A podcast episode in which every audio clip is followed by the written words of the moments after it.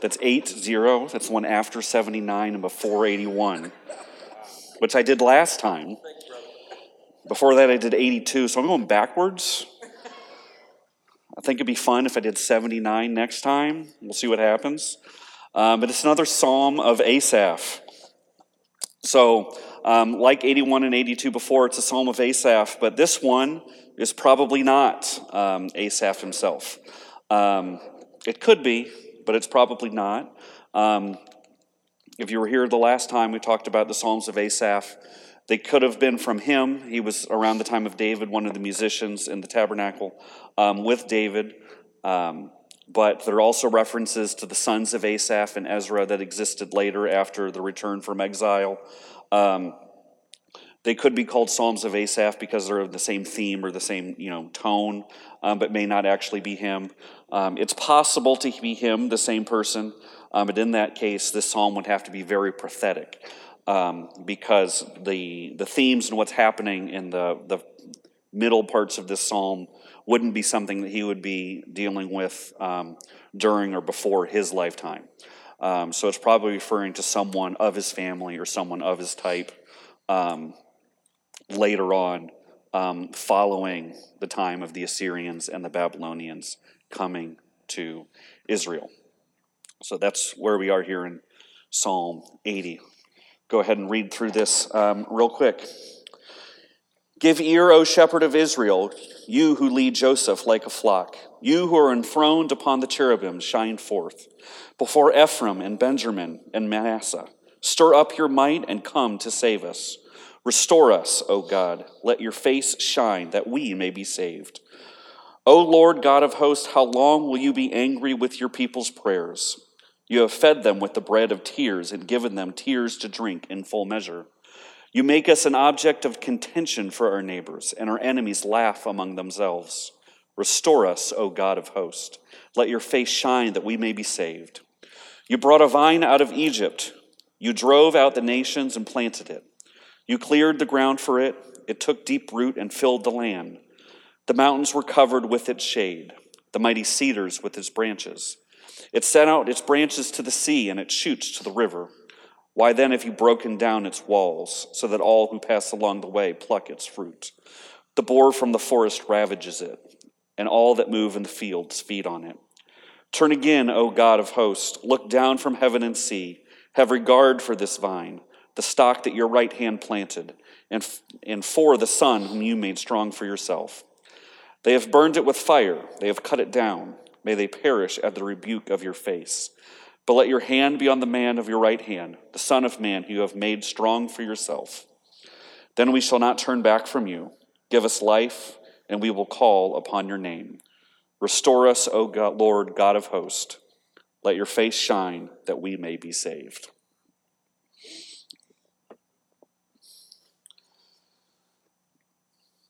So, as you can see, there, you know, there's a, there's definitely a theme in there or an idea of destruction and of lamenting and of yearning for something better.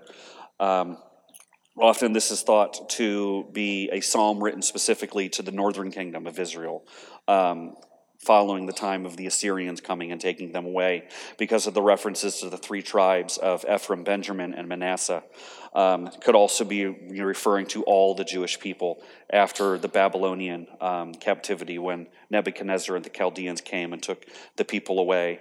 Um, or it could be for another calamity because nothing in here is specifically mentioned, one point in history, um, but could be something else that occurred to them, some other calamity, some other um, hardship that the Jewish people faced um, in the promised land. Um, as we start here, the first three verses um, referring to the shepherd of Israel. He's referring, he's appealing to God as the shepherd. God, as a shepherd, led the Jews out of Egypt. He led them into the promised land. Um, but even before that, in Egypt, He kept them, He restored them, He took them out, and He is our shepherd also. Uh, we are His sheep. It is said uh, for Christ that He knows His sheep, that He is our shepherd also, um, and that He guides us. He guides us because He bought us with His blood, um, and He leads us now. So, you know, people talk about the Old Testament does, does it apply now? Should we be reading it now? Um, but we see in the Old Testament everywhere the work of Christ, the coming of the Lord that's there, and, and what he does for us now. You are enthroned upon the cherubim, the cherubim shine forth. So, God's throne in the tabernacle, you have the Ark of the Covenant, right? So you got the cherubim up top, and above there you have the mercy seat, which was God's home on earth and his place there. So it's referring to him there, enthroned upon the cherubim, the shine. Um, the, the Jewish people there, with that spot in the center of their camp, worshiping God in their midst. Um, we also do. We, we look to him. We look to him high on his throne in, in, in his heavenly kingdom now, not in his earthly place, you know, with, with his people. But we still look for him in his throne and we wish him to shine forth for us, uh, both as a guide for us um, and a guide for the world um, at large. Um, but him in that spot would guide his people, physically, literally guide his people um, through the desert, through the wilderness. Um, when he was with them, and now we look to him to guide us through our life today asking him to shine forth. He's calling upon the power of the Lord, calling upon him to assist us in our moments of need. Um, this psalm is going through trials, and he is calling on God to come down and use his power to shine on us and to relieve us of what we've done and the punishments that we have because of it. Um, and he is there shining on his power. And that's the first of several times he asks that the people be restored. Um, he's not asking them to be restored to a former glory. He's not asking them to be restored as a kingdom to something great. He's actually asking to be turned. So the Jewish people here, individually and collectively, are not with God. They had been led astray, they had led themselves astray to something else. Um, and these calamities and the things that happen to them are a result of that. And so he's asking not for the greatness of Israel again, but more specifically for themselves to be turned back to God and back to what they were before in their hearts and in their minds, worshiping the Lord and looking towards the Lord as, as, as their guide and as their king.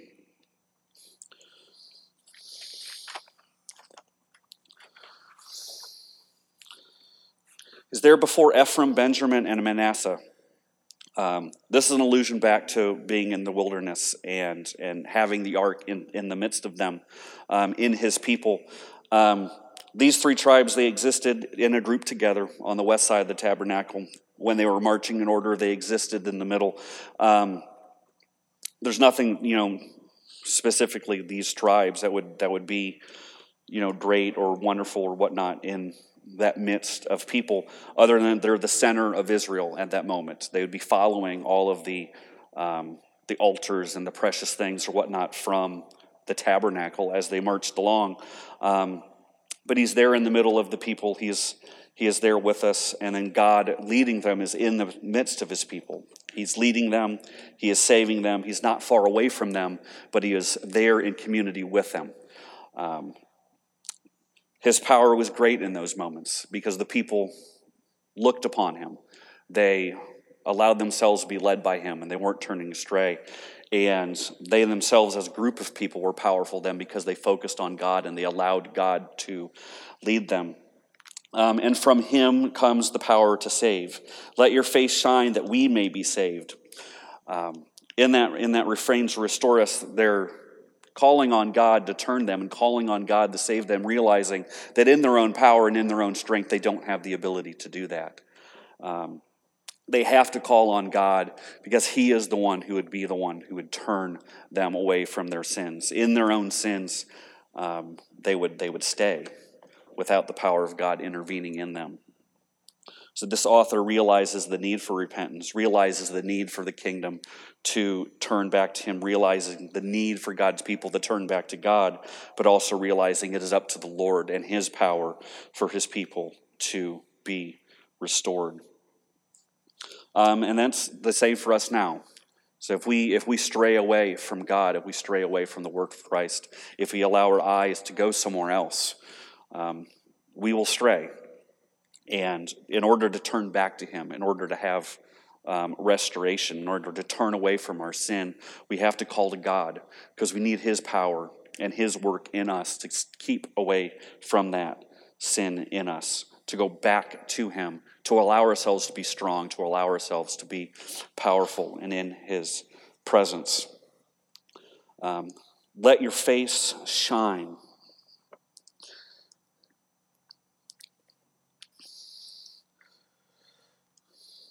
So let your face shine. It's a, referring back to number six. It's the blessing that Aaron is to give to his people. Um, is referred back, blending, you know, several times in this. It's going back to that blessing that Aaron is to give to the people so that they may be in right standing with God so that they can focus on Him also. Moving down through to verse 4, we have a change in tone and a change in content and we have a change in how God is addressed. So in our first verse, um, he is the shepherd. In our third verse, restore us, O God. Um, in verse 4, it's, O Lord God of hosts. So he's referring to more to his power and his majesty and his leadership. Um, and overall, this section laments to uh, laments for his people. God is angry at their prayers. He's angry at their prayers because they're misdirected, they're unfaithful, they're unrepentant. Um, and because of these things, they go unanswered. When we pray to God things that He does not want, when we pray to God with an unfaithful heart, when we pray to Him asking for things to please us and not to be pleasing to Him, He can be angry at our prayers. Um, when we come to Him in sin without repentance, it's, it's like being, you know, it's insulting him. I am going to do this and I'm going to do that my way. I will do what I wish to do my way. And then I'm going to come to you and ask for you to intervene when I need you. It's insulting to God, and He is angry at your prayers when you come to Him in this way. Before you can do that, you have to turn away from your sin. You have to turn yourself to God, and you have to follow Him. You have to follow him and be in Christ and be in Christ's righteousness if you want to have your prayers heard by God. And so, in their unrepentance and in their unfaithfulness, he allowed them to have the results of their sin. He Said, You have fed them the bread of tears, and you have given them tears to drink in full measure.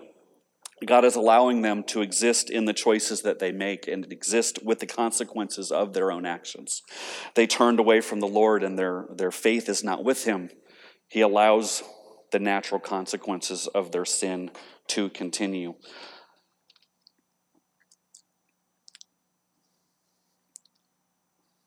You make us an object for contention for our neighbors. We know throughout their history the neighbors around Israel um, often were at war with them, were enemies of them, had scorn for them.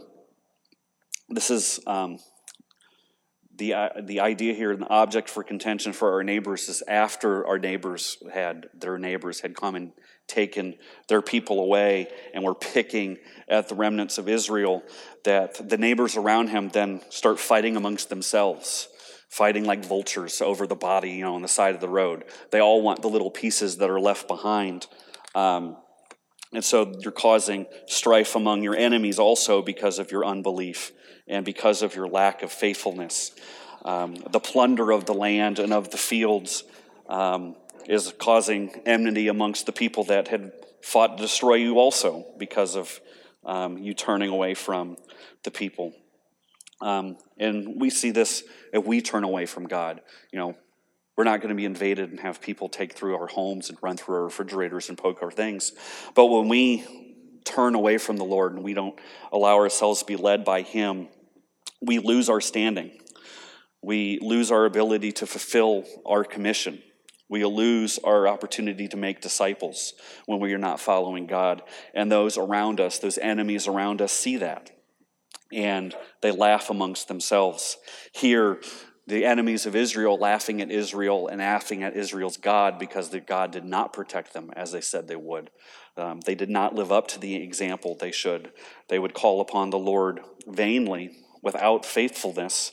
And when you do that, the people see God as being weak, and they see your faith as being weak, and they see your faith as being, you know, non-existing. That's not there. Um, and so we take this now. If we call upon the Lord and we act ourselves, uh, well, we call ourselves Christians and we call ourselves followers of God and followers of Christ, if we don't actually follow Him, if we're not faithful in that following, if we do not do as He commands, our enemies in this world do the same thing and they laugh at us and they see our faults and they see our failures um, because we let them. We allow ourselves to become that object of ridicule.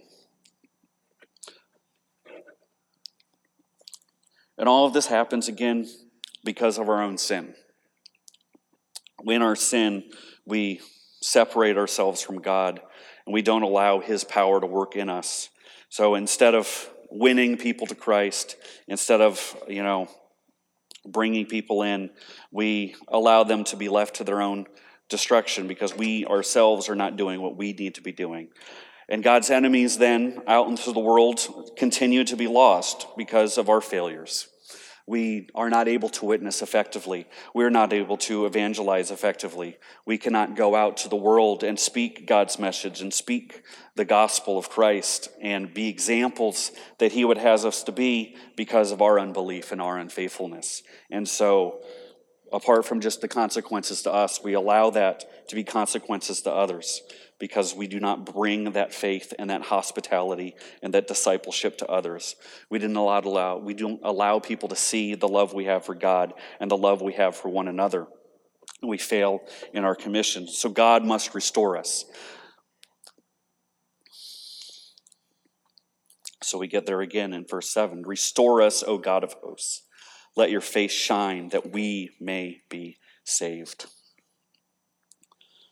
Going to verse um, 8, you brought a vine out of Egypt. Now, the vine here is the people of Israel. The vine here are the followers of God. The vine here are those believers.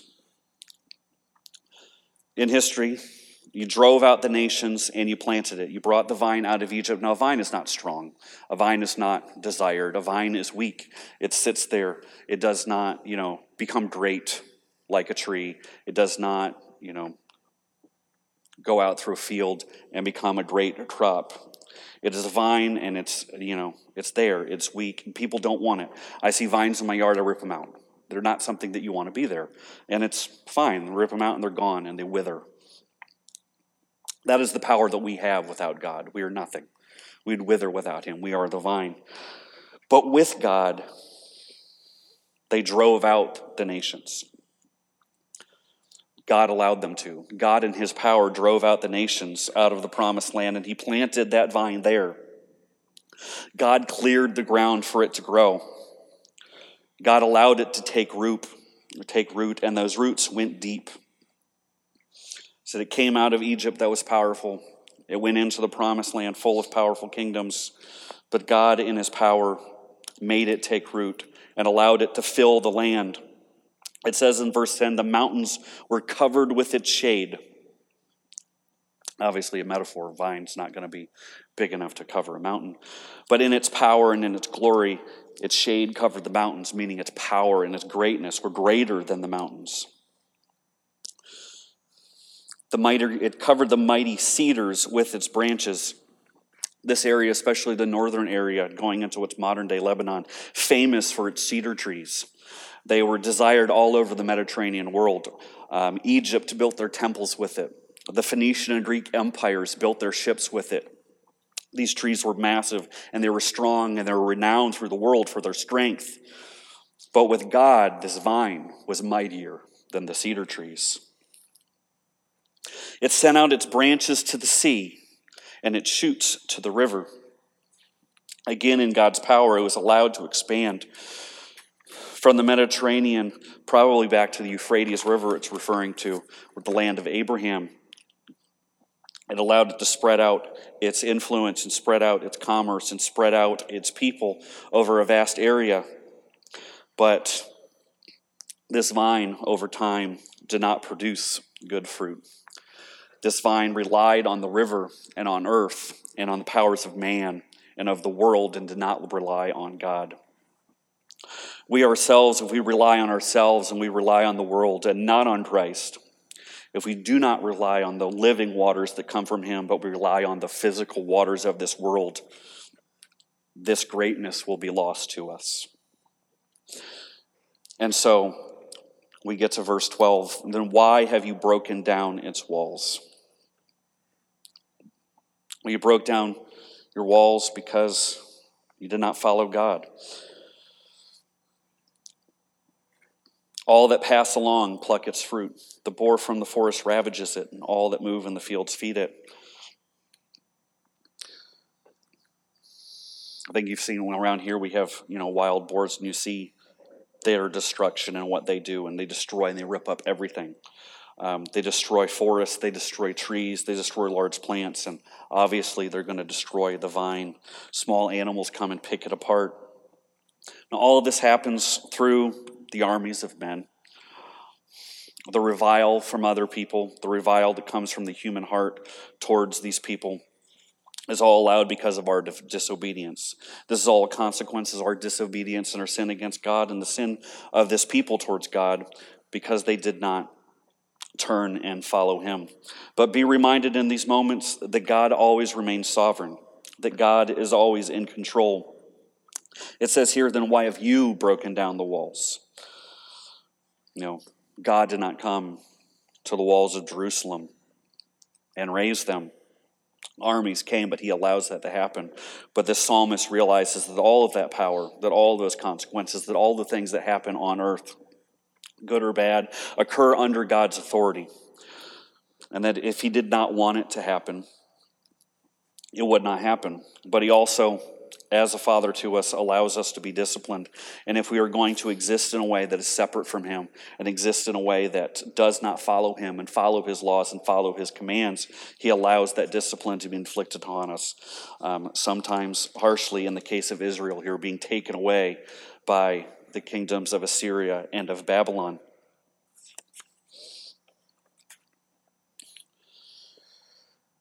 In verse 14, it tells us again the turn Turn again, O God of hosts. Look down from heaven and see. Again, the psalmist is asking for favor. He's asking for mercy. He's asking for favor and mercy that he knows the people of Israel don't deserve. But he begins to remind um, God what he has done for Israel and his believers and the vine. He tells us to have regard for the vine he reminds God that the stock was planted by him, it was made strong by him, and that can be made strong again. He calls out to God, remembering the promises of God, remembering that with God, if you are faithful to him, his promises will be fulfilled. And if you believe in the promises that come with God, the strength of Israel would be fulfilled and he would be able to turn. The kingdom would be able to turn. The people would be able to turn back towards him and his leadership.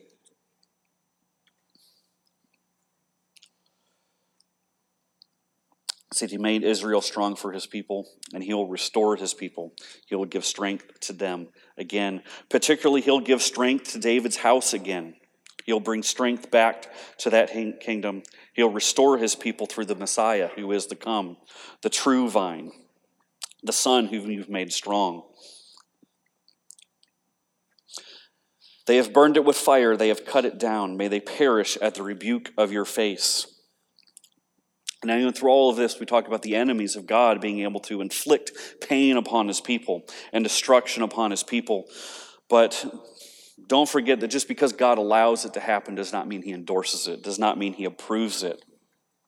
Again, in verse 16, all of those people who have burned with fire and cut it down, they will face rebuke.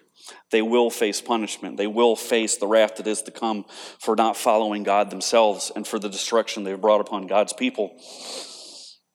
Those that go against God's will and against his people will be punished.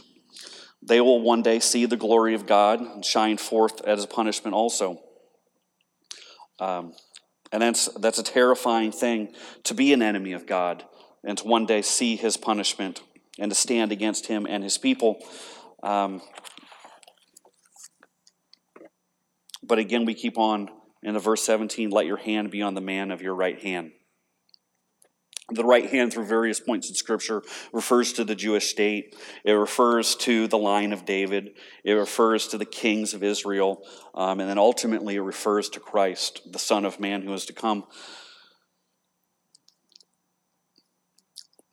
The Son of Man who sits on the right hand of the Father.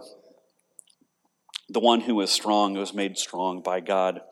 He will be the one who comes and restores us. And when he does come and restore us, will not turn back, and he will not turn from us.